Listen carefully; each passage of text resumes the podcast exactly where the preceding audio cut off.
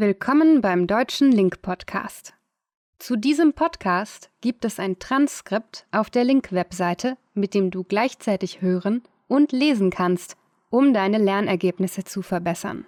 Wenn du dir diesen Podcast auf Apple, Spotify, Google Podcast oder SoundCloud anhörst, lass uns gerne eine Review da, folge uns für neue Folgen und vergiss nicht, der Folge ein Like zu geben, wenn sie dir gefällt. Vielen Dank und viel Spaß! Hallo ihr Lieben und herzlich willkommen beim Link Podcast auf Deutsch. Ich habe heute wieder einen Gast und zwar ist das David von Linguator. Hallo David. Hallo Katja. Am Anfang fragen wir natürlich wie immer erstmal, wer bist du, was machst du und wo kann man dich finden, wenn du gefunden werden möchtest? Ja, ähm, erstmal vielen Dank, äh, dass ich dabei sein darf. Äh, es ist mir eine Ehre, auf jeden Fall. ähm, ja, mein Name ist David Allen Morton II. Ich weiß, das ist ein langer Name, aber so heiße ich. So kann man mich auch finden. Ähm, ich komme aus San Diego, Kalifornien und bin Germanist, äh, Deutsch- und Englischlehrer, äh, Übersetzer, Dolmetscher, aber auch Polyglot-Coach und, äh, und Gedächtniscoach. Also das sind tatsächlich alle, alles Sachen, die ich mache und zwar regelmäßig. Finden kann man mich ähm, primär auf Instagram und YouTube und zwar indem man Linguathor eingibt. Äh, das ist auch der Name der, der Firma. Also Lingua wie Sprache halt auf Italienisch und Thor oder Thor wie der Donnergott. Und zwar deswegen, weil man äh, mit den, sagen wir mal, den Methoden, die ich im Laufe der Jahre entwickelt habe und auch mit den, mit den Technologien, die meine, meine Firma entwickelt, ähm, blitzschnell eine Sprache sollte lernen können oder auf jeden Fall schneller als mit herkömmlichen Methoden. Damit erreicht man schneller sein Ziel und äh, es wird einem einfach das Tor in eine neue Welt geöffnet. Erstmal wird es jetzt vielen Leuten, die vielleicht auch schon viel Deutsch gehört haben, äh, wirklich äh, ein, ein Bedürfnis sein zu erfahren. Moment, stopp. Der Typ hat gesagt, er kommt aus der, er kommt irgendwo aus Kalifornien und spricht aber so Deutsch. Fangen wir doch mal damit an. Wie lange lernst du denn schon Deutsch? Naja, äh, angefangen habe ich mit 16 äh, in der Schule und zwar, wie gesagt, nachdem ich äh, schon Fehlversuche hatte, ähm, erst mit dem, mit dem Französischen äh, und dann halt nach einem Jahr habe ich dann aufgegeben. Es hat mir keinen Spaß gemacht. Genau das, dasselbe ist mir passiert mit dem, mit dem Spanischen. Und äh, ich habe aber, wie gesagt, mit 16 mit dem Deutschen angefangen. In der Schule. In der Schule, genau. Und das war deswegen anders, weil mein Lehrer, ähm, ich habe ja das auch kurz angesprochen in einem, in meinem allerersten YouTube Polyglot Video, ähm, genau, und zwar der Lehrer, der hat ja es, der Schwerpunkt war nicht auf Grammatik und äh, auch nicht darauf, dass man irgend, dass man büffelt, also dass man irgendwelche Vokabeln paukt, sondern auf Inhalte. Wir haben äh, Filme geschaut, wir haben Musik gehört, unter anderem. Ne? Also der, der Schwerpunkt war, wie gesagt, auf die Kommunikation und auf die Inhalte, mhm. auf, den, auf den Input. Okay, also das heißt, Deutsch kam äh, einfach durchs Ausprobieren an der Schule. Du hast also jetzt auch keine besonderen, so, ah, Deutsch ist toll, weil, keine Ahnung, bestimmte Musik oder sonst was, sondern das gab es einfach bei euch? Äh, also ich meine, das war vielleicht ein Zufall, aber äh, Rammstein, dieser Song äh, Du hast mich, ist ja ähm, zu dem Zeit mehr oder weniger zeitgleich mit dem Anfang, mit den Anfängen meiner, meiner German Journey, könnte man sagen, äh, rausgekommen. Ne? Ähm, aber ich hatte ja schon mit Deutsch angefangen und ich fand das nur, sagen wir mal, ich fand das cool. Das war irgendwie ein, ein cooles Extra-Ding. Ja, du hast es irgendwie generell so das Rammstein-Lied für viele, ja. gerade Amerikaner. Ähm, ja, das stimmt. Und ich meine, es, es ist nicht schlecht, aber ich, also ich finde persönlich, es gibt sehr viel bessere Rammstein-Lieder. Okay, damit haben wir auch schon eine Frage geklärt, die ich ansonsten noch gestellt habe, hätte, nämlich wie kamst du auf Deutsch in Deutschland? Aber das war dann sozusagen einfach, das kam so. Wann bist du denn zum ersten Mal nach Deutschland gereist und wieso? Und wie wieso? kam das? Ah, ja, das allererste Mal war 2004 mit meinem Vater und meinen Brüdern damals und zwar nur, um uns Deutschland und Europa überhaupt. Also ganz typisch amerikanisch, in zehn Tagen irgendwie fünf Länder gesehen. Oh Gott, oh Gott. Also nur noch am Reisen mhm. äh, und Essen und Trinken. Und äh, also mehr, viel mehr haben wir halt nicht gemacht. Äh, ich habe an Berkeley studiert, äh, äh, German, halt Germanistik und äh, im allerletzten Jahr meines Deutschstudiums, meines Germanistikstudiums halt ein Austauschjahr in Göttingen gemacht. Aber, äh, also ich, wie gesagt, ich habe Germanistik studiert, aber das heißt nicht, dass ich halt Deutsch konnte. Also. Ja, ja, ja, ja, ja, so ist das. Ich konnte es nämlich nicht. Man lernt also, erstmal die Sprache als Wissenschaft. Genau. Genau, genau. Und ich hatte den, ähm, ich hatte den, den, das Unglück, dass meine Aussprache relativ gut war so dass Leute oft gedacht haben, dass ich viel besser Deutsch kann, als ich eigentlich konnte. Uh, das kenne ich vom Russischen. Ich glaube, das ist jetzt eine Frage, die sich vielen stellt, die zugucken. Wie, wie, wie schafft man es denn, so einen guten Akzent zu haben? Ich habe da meine eigenen Meinungen und Methoden, aber es ist ja, ja. dein Interview. Oh, das, es würde mich auf jeden Fall interessieren, deine Meinung zu hören. Ähm, also primär muss man ein Interesse daran haben, einen guten Akzent überhaupt zu haben. Äh, ich weiß, dass das klingt irgendwie banal, ähm, aber es ist wirklich so. In allermeisten ist es für die, die sagen, es ist mir egal, Hauptsache ich kann mich irgendwie verständigen. Ähm, was ich total interessant finde, also das, das, das allererste ist halt, man muss es wollen. Ähm, mich hat es nicht nur interessiert, ein, also wie ein Deutscher zu klingen, sondern ich wollte wie ein Deutscher aus, aus Niedersachsen klingen. Ähm, Tatsächlich. weil ich halt, ja, weil ich in Göttingen an der Uni war. Meine ganzen Freunde waren entweder aus, äh, aus dem Raum Hannover, Braunschweig, äh, Göttingen oder aus Ham Hamburg. Aus Hamburg, Hamburg. ja. ja. Die Stadt Hamburg, die auch, weil sie so groß ist, ein eigenes Bundesland ist, mhm. hat einen sehr bezeichnenden Dialekt. Einen sehr, ja, hörbaren eigenen Dialekt und Akzent. Genau, und das heißt, da hört man immer gleich, wenn Leute aus Hamburg kommen. Ja, aber, aber du, du sprichst einen guten Punkt an. Ähm, man muss es wollen vielleicht als kurze Anmerkung dazu, es ist auch völlig in Ordnung, wenn es einem nicht so wichtig ist, denn es ist schon, also ich weiß nicht, wie du es siehst, aber es ist, denke ich, schon erstmal erste Priorität, dass mhm. man sich verständigt, dass genau. man versteht und antworten kann. Ja. Und wenn man dann einen Akzent hat, für immer, ist das auch okay. Äh, aber wenn man eben gerne keinen Akzent haben möchte, so, dann muss man sich damit auseinandersetzen. Ganz genau, ja. Ich Hast du dafür genau, so zwei. Patenttipps, die, ja. die irgendwie gut anwendbar sind, wenn man seinen Akzent äh, ähm, schleifen will, also verfeinern will? Mhm. Ähm, ja, habe ich auf jeden Fall. Die allererste Sache, die sehr, sehr wichtig ist, ist die Satzmelodie. Die, die allermeisten, die, die, ähm, die konzentrieren sich auf, äh, auf den Wortakzent, äh, beziehungsweise darauf, die, Wör die einzelnen Wörter richtig auszusprechen, das ist wichtig, aber eigentlich ist die Satzmelodie viel wichtiger, was das Verständnis angeht, also ob man verstanden wird oder nicht. Wenn man, also wenn ihr zum Beispiel jemanden kennt, der sehr gut eure Muttersprache spricht, was auch immer es ist, und sich gut ausdrücken kann, viele Wörter kennt, ähm, fast oder gar keine Grammatikfehler macht und auch generell eine gute Aussprache hat. Aber ihr merkt trotzdem problemlos, dass die Person eben nicht Muttersprachler ist, dann liegt das oft tatsächlich daran, dass die Betonung im Satz leicht woanders sitzt, als sie sitzt, wenn es ein Muttersprachler sagt. Ja, oder genau. dass die Wörter anders zusammengehängt werden, ähm, dass man eine Wortstellung benutzt, die zwar richtig ist, aber eher selten so von Muttersprachlern benutzt wird, lauter so Sachen. Ganz genau, ja. Ja, und ich meine, das kann ja auch von Dialekt zu Dialekt anders sein. Äh, das amerikanische Englische wird ja anders betont auf Satzebene wie das britische Englische. What are you doing this weekend? What are you doing this weekend? Trotzdem ähm, kann man davon profitieren, dass man darauf achtet. Das habe ich sogar gestern mit einem Kursteilnehmer von mir gemacht, der aus äh, Tschechien kommt. Ich habe ihm gesagt, dass er sich vor allem auf die äh, Vokallänge konzentrieren sollte, und zwar auf die langen Vokale.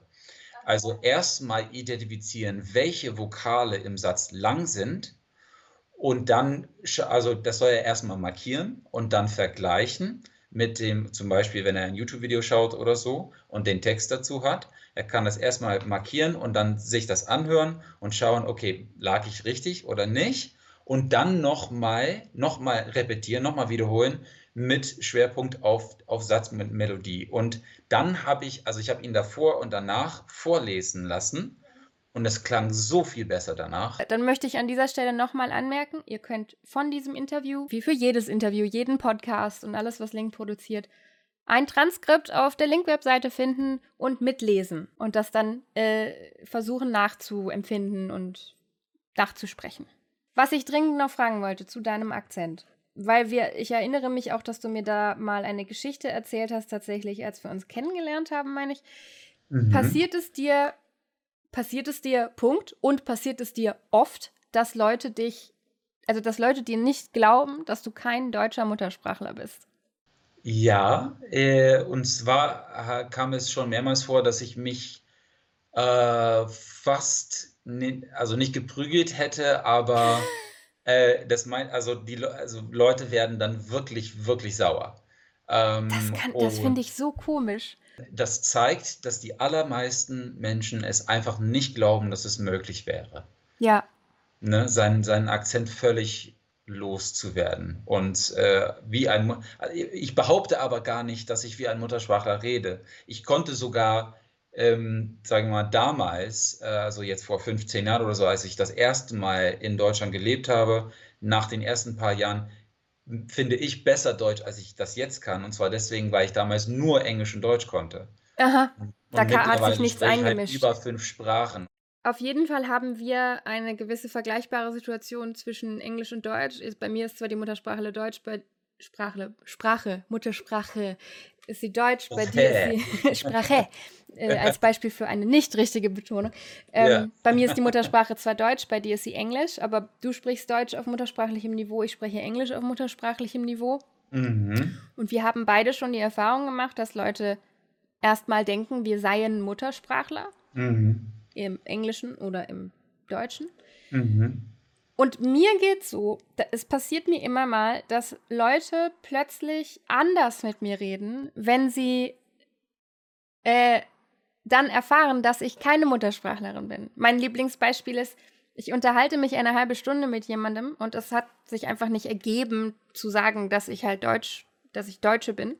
Mhm. Und dann mhm. kommt das auf und auf einmal fangen die Leute an, mir Vokabeln zu erklären. Passiert dir sowas auch? ähm, ja, teilweise schon. Oder die fangen an, entweder langsamer oder lauter zu reden oh oder Gott. beides. Ab einem gewissen Punkt sind Leute gar nicht mehr beeindruckt. Ne? Mhm. Das heißt, ähm, weil die wissen ja gar, also die denken, die halten dich für einen Muttersprachler und dann behand, behandeln sie dich dann einfach wie einen Muttersprachler. Und, äh, und ich weiß nicht, ob das also ich glaube, viele Leute, die halt, sagen wir mal, eine Fremdsprache auf, ein, auf sehr hohem Niveau sprechen, die genießen das, dass die halt einen leichten Akzent haben oder ein paar Fehler hier und da und dann aber andauernd irgendwelche, andauernd Komplimente bekommen. Warum denkst du, dass Leute das machen?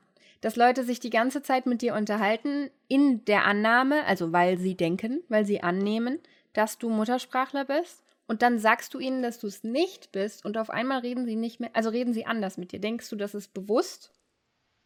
Ich glaube, dass es, ich glaube nicht, dass es bewusst ist. Ich glaube, es ist glaube unbewusst. Ich auch. Das merkt man, glaube ich, überall bei Leuten, die, gerade bei Leuten, die einfach nicht so oft mit äh, Ausländern oder Nicht-Muttersprachlern zu tun haben und die dann wo auch immer her denken, ah, das ist ja anders. Äh.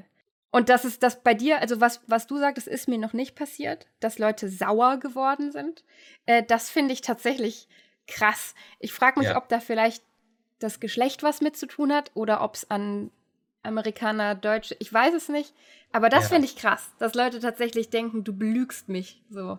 Ja, indem du sagst, dass du kein Muttersprachler hast. Äh, genau, also das, das, vor allem, dass ich Muttersprachler des Englischen bin und nicht des Deutschen. Ich habe sogar, ähm, ich stand draußen vor, vor so einem Club mit einem Kumpel von mir. Wir haben uns mit, mit, mit ein paar Mädels unterhalten und, äh, und ich habe zwischendurch einfach irgendwelche Wörter gesagt äh, in Englisch. Und wenn ich englische Wörter sage, die es im Deutschen nicht gibt, dann sage ich die einfach mit englischem Akzent. Also ich sage sie, wie sie, wie sie normal klingen. Ja. Äh, nicht so wie Burger oder so, was ja ein englisches Burger, Wort ist, aber man ja. spricht es ja trotzdem Deutsch aus im Deutschen. Ne? Und dann haben sie gesagt, warum, also warum äh, redest du so, warum sagst du ne, äh, mit dieser Aussprache. Ich so, ja, weil ich Amerikaner bin. Und sie so, ja, yeah, whatever, wie auch immer. Ne? Ich war ähm, äh, ordentlich beschwipst, sagen wir mal, und äh, habe sogar meine Mutter angerufen. äh, es war in Deutschland war es ja nachts, ne? Und äh, sie wohnt in Arizona und äh, und habe sie dann schön mit den Mädels reden lassen. Wow. Ja, okay, glauben wir dir. Ich habe auch gedacht, du wärst Muttersprachler. Also ich habe mhm. ähm, zwar auch nicht gedacht, dass du kein englischer Muttersprachler bist. Ich war tatsächlich davon ausgegangen, du bist in Amerika aufgewachsen und hattest ein deutsches Elternteil oder sowas. Ach so, okay, ja. Aber wie gesagt, äh, ich bin auch der Meinung, dass die allermeisten Leute ähm, das auch gar nicht wollen, beziehungsweise also aus meiner Erfahrung ist das so. Ähm, man ist ja. Dass kein Wert drauf gelegt wird, meinst kein du? Kein Wert drauf gelegt wird. Man ist zufrieden, wenn man sich verständigen kann. Ähm, und ja, genau. Und das Was man ja auch oh. so, to be fair, sagt man im Englischen so schön, ja. ja. Äh, das ist eigentlich sehr rational.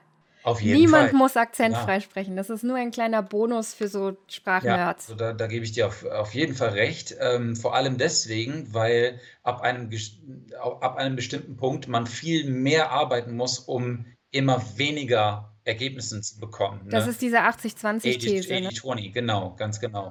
Thema Sprachnerds, by, by the way, ja. übrigens. Ja. ja. Du bist Polyglott, das kam jetzt schon mehrfach durch. Du hast jetzt auch schon die Sprachen erwähnt, die du sprichst.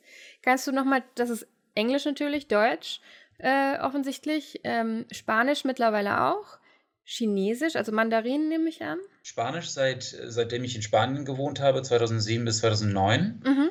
Ähm, genau, das ist auch nach Deutsch die Sprache, die ich am besten kann. Mhm. Nach Spanisch dann Mandarin Chinesisch. Ich habe ja auch ein Jahr in, in China gelebt, 2013 bis 2014 in Peking. Ähm, genau. Und danach halt die Sprachen, die den Fremdsprachen, die ich gut kann, am ähnlichsten sind. Das heißt mhm. äh, Holländisch und Schwedisch. Ähm, Wegen Deutsch. Dank, dank den Deutschen, genau. Also die habe ich halt relativ schnell lernen können. Und dann Französisch und Italienisch und jetzt Portugiesisch, äh, wobei ich immer noch, also Portugiesisch fällt mir irgendwie schwerer als die alle, als alle anderen. Jetzt reden wir hier beide so super auf, auf so, ja, und dann würde ich gerne noch das und das und das, so das kleine Sprachalbum. Äh, und es gibt ja natürlich einige Leute wie uns, die so Polyglott-Ambitionen haben, aber ich denke, die meisten Leute, die wollen jetzt nicht unbedingt 15 Sprachen lernen, sondern erstmal eine oder zwei. Oft mit sehr pragmatischem Grund. Man will umziehen, man braucht es für die Arbeit, was auch immer. Mhm. Was sind deine Tipps ich würde gar nicht mal sagen so für den Anfang, sondern generell, ähm, wenn man eine Sprache lernen möchte, wie man da vorgehen sollte. Mhm. Also dazu, genau dazu habe ich eine Methode entwickelt. Genau aus diesem Grund, weil eben sehr viele Menschen eine Sprache lernen wollen, aber sehr viele es auch nicht schaffen eine Sprache zu lernen, beziehungsweise eine Sprache, eine Fremdsprache so gut zu lernen, wie sie es möchten, ähm, habe ich äh, im Laufe der Jahre eine eigene Methode entwickelt. Die Methode habe ich ehrlich gesagt primär für mich entwickelt, genauso wie Steve, äh, also Steve Kaufman meine ich jetzt, äh, Link, also das, das die Plattform eigentlich für sich entwickelt hat und das später dann äh, veröffentlicht hat, äh, verfügbar äh, gemacht hat. Ich weiß nicht, also der hat das auf jeden Fall irgendwann mal erzählt. Ja. Ne? Er hatte das eigentlich für sich entwickelt. Und ähm, ich habe, äh, ich, ich liebe Sprachen und man hat leider nur nicht mal 24 Stunden, weil man muss ja auch irgendwann mal schlafen, ähm, weil man eine begrenzte Anzahl von Stunden hat ähm, muss man unbedingt effizient, effizient lernen. Und das, womit man die allermeiste Zeit verschwendet, ähm, nach meiner Erfahrung, ist einfach das Nachschlagen von unbekannten Wörtern. Und ähm, das ist ja auch der Grund, warum Link so praktisch ist, ne? Ähm, weil man halt, wenn man einen Text, äh, wenn man gerade diesen Text liest äh, bei Link ne, und sich das anhört, dann kann man unbekannte Wörter einfach mal nachschlagen. Ja. Genau, mit, mit dem im Sinne ähm, habe ich dann angefangen, eine bilinguale Methode mit meinen Students zu benutzen. Und die heißt Translation Cubed. Und zwar die alle, äh, also warum Translation Cubed? Weil es ja nämlich drei Übersetzungsniveaus gibt, Übersetzungslevels. Das allererste Level ist das sogenannte Idiomat, die sogenannte idiomatische Übersetzung. Das bedeutet, dass man den Satz versteht, also die Intention des äh, Sprechers oder des, des, des, des Schreibers ne, in dem Fall. Wenn ich also ähm, äh, und jetzt kann ich, jetzt kann ich nochmal dieses, äh, ich glaube, ich habe einen MT oder ich glaube, du hast einen MT ansprechen. Das war tatsächlich ein, ähm, ich weiß, das war, glaube ich, im, in meinem allerersten Jahr in Deutschland. Ich war mit einer Gruppe von Amis und Deutschen zusammen und, ähm, und es wurde halt Englisch und Deutsch geredet. Und dann habe ich ein Gespräch mitbekommen zwischen einem äh, Kommilitonen von mir und einem Deutschen. Und äh, der amerikanische Kumpel von mir, der hatte ein bisschen Schwierigkeiten, sich auszudrücken, und zwar, weil er einfach angetrunken war. Ne? Und dann meinte der Deutsche zu ihm auf Englisch, weil er konnte halt nicht so gut Deutsch. Ich weiß, I was think, kommt. I think you have one in the tea. und, äh, und der so, äh, what? Was soll denn I das think you sein? have one in the tea. Und äh, I had, sorry, I have no idea what you're talking about. Und dann bin ich einfach rüber und ich so, he means, he thinks you're a little bit drunk. Und der Deutsche hat so geguckt und er meinte, Alter, du kannst Gedanken lesen, Alter. Und ich so, ich so nein, aber ich kann einfach mal Deutsch und ich weiß ganz genau, was du sagen möchtest. Ne? Also, ich glaube, du hast einen MT, haben wir ja schon angesprochen. Auf idiomatischer Ebene, also idiomatisch übersetzt, I think you're a little bit tipsy. Mhm. I think you're a little bit tipsy, wäre die idiomatische Übersetzung. Okay, also Aber- das heißt, die erste Ebene ist, dass man erstmal äh, versucht, die Gesamtbedeutung von Sätzen, von Ausdrücken zu erfassen, Ganz Nicht- genau. Wort Genau. für Wort zu verstehen. Genau, also Mhm. Global Comprehension sagt man auf Englisch, ne? also ein globales Verständnis, ein Gesamtverständnis, wie du schon gesagt hast. Man kann aber diese Ebene verstehen, also die idiomatische Ebene, das bedeutet aber nicht unbedingt, dass man den Satz ähm, verstanden hat, vor allem was die Struktur des Satzes angeht Mhm. und den, die Ausdrucksweise, also die, sagen wir mal, die Denkweise, weil ich glaube, du hast einen im T, im Englischen eigentlich bedeutet, I think you have one in the tea. Wörtlich. Und wenn ich genau. aber nur sage, I think you're a little bit tipsy, dann hat derjenige, der weiß zwar, was gemeint ist, aber nicht wie gemeint ist, also wie Ja. die Denkweise im Deutschen ist. Genau, es gibt diese zwei Levels, wie gesagt, die idiomatische Übersetzung und dann die wortwörtliche Übersetzung. Wir haben eine, äh, eine App entwickelt, wodurch das automatisch gemacht wird. Also in erster Linie durch maschinelle Übersetzung und dann werden die Übersetzungen aber korrigiert. Und diese Übersetzungslevels, diese ersten zwei, die führen dazu, dass man als kompletter Anfänger auch sehr fortgeschrittene Texte genießen kann. Und da, darum, genau darum geht es uns. Und ähm, vor allem aber auch dazu, dass es viel weniger Stress gibt, weil dadurch, dass man alles versteht, die sogenannte kognitive Belastung oder kognitive Last reduziert wird.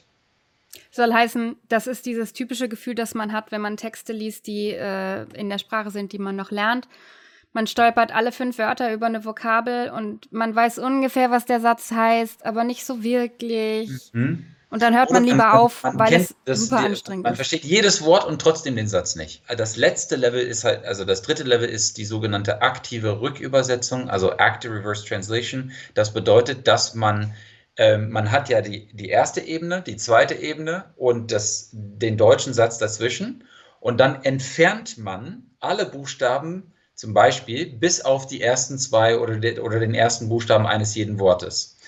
Das, das heißt, man hat also eine, einen Kontext, einen, äh, einen Satzkontext, wo man den Satz versteht, man versteht auch jedes Wort und man muss aber den deutschen Satz reproduzieren anhand der Übersetzung, der wortwörtlichen Übersetzung eines jeden Wortes. Das klingt ein bisschen komisch, aber Also das heißt, man hat die Bedeutungsübersetzung, man hat die Ja. wörtliche Übersetzung und Genau. soll dann den deutschen Satz selber machen. Richtig. Das ist das, was wir anbieten. Äh, Also ich, ich mache Einzeltrainings, äh, Einzelcoachings. Äh, Wir bieten aber auch Gruppenkurse an.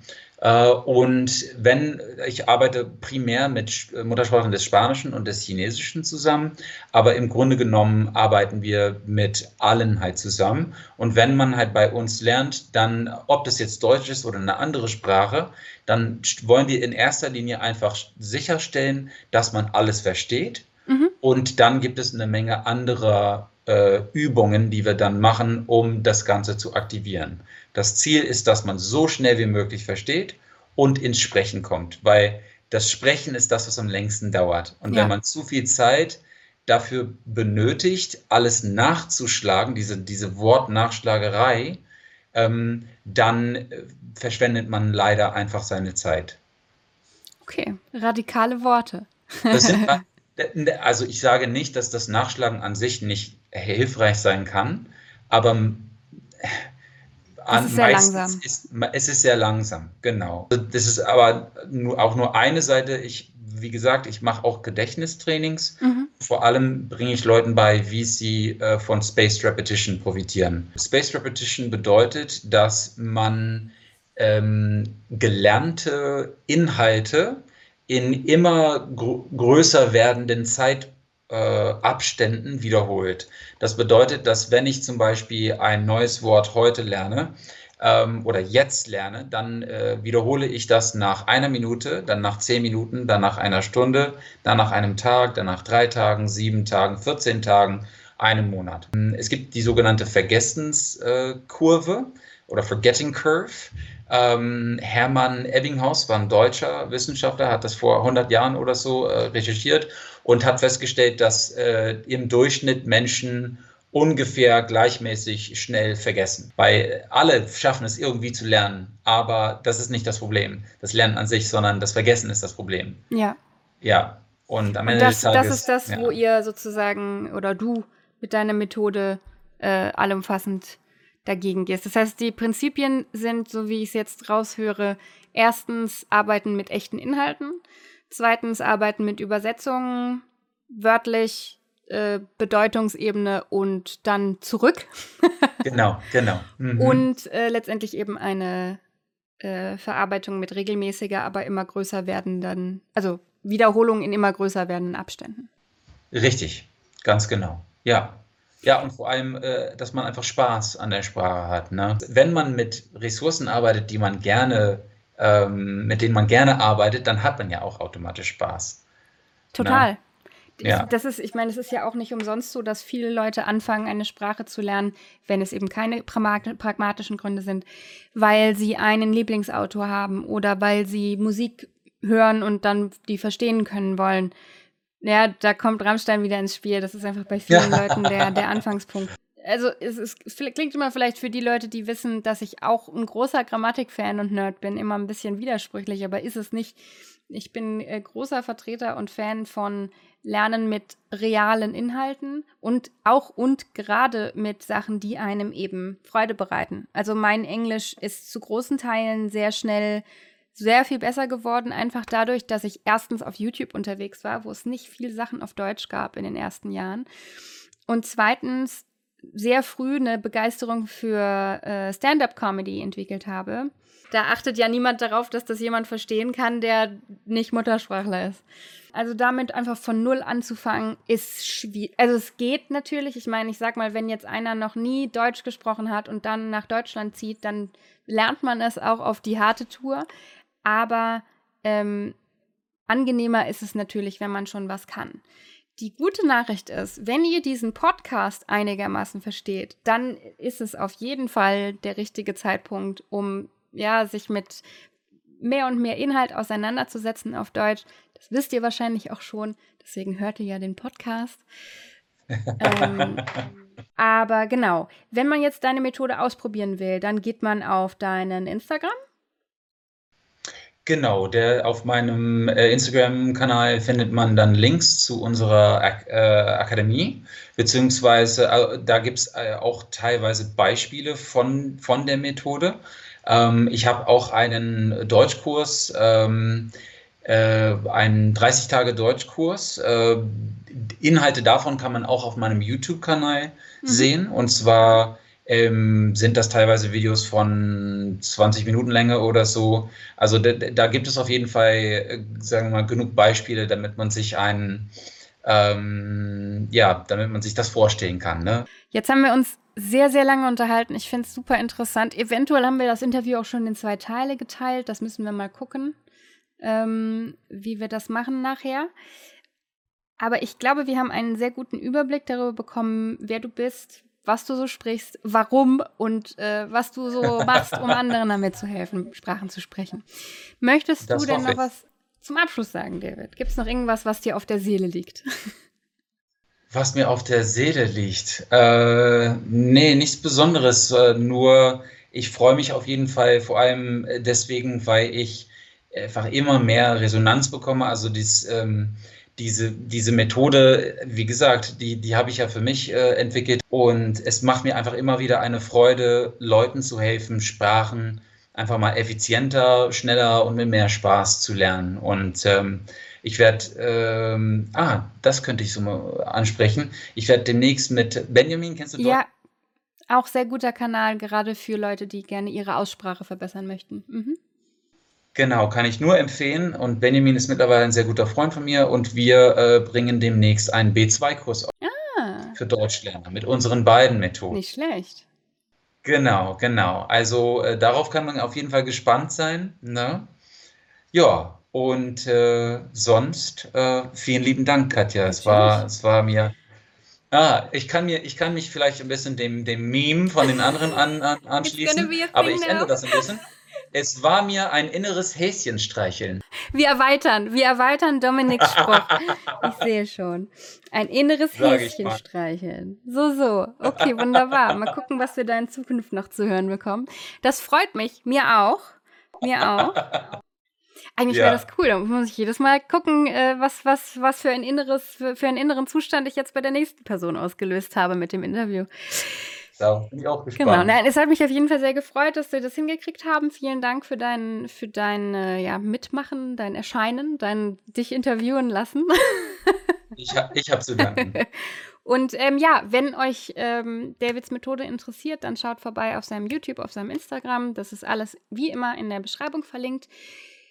Nochmal, wenn ihr den Podcast äh, gerne mit Text ähm, nochmal durchgehen wollt, findet ihr das Transkript auf der Link-Webseite. Da könnt ihr auch gleich äh, Davids Methode ausprobieren, die wir hier äh, erklärt bekommen haben. Dann sehen wir uns whenever und wir sehen uns in der nächsten Podcast-Folge, meine Lieben. Vielen Dank fürs Zuhören. Schaut auf Link vorbei und bis zum nächsten Mal. Tschüss. Bis zum nächsten Mal. Tschüss.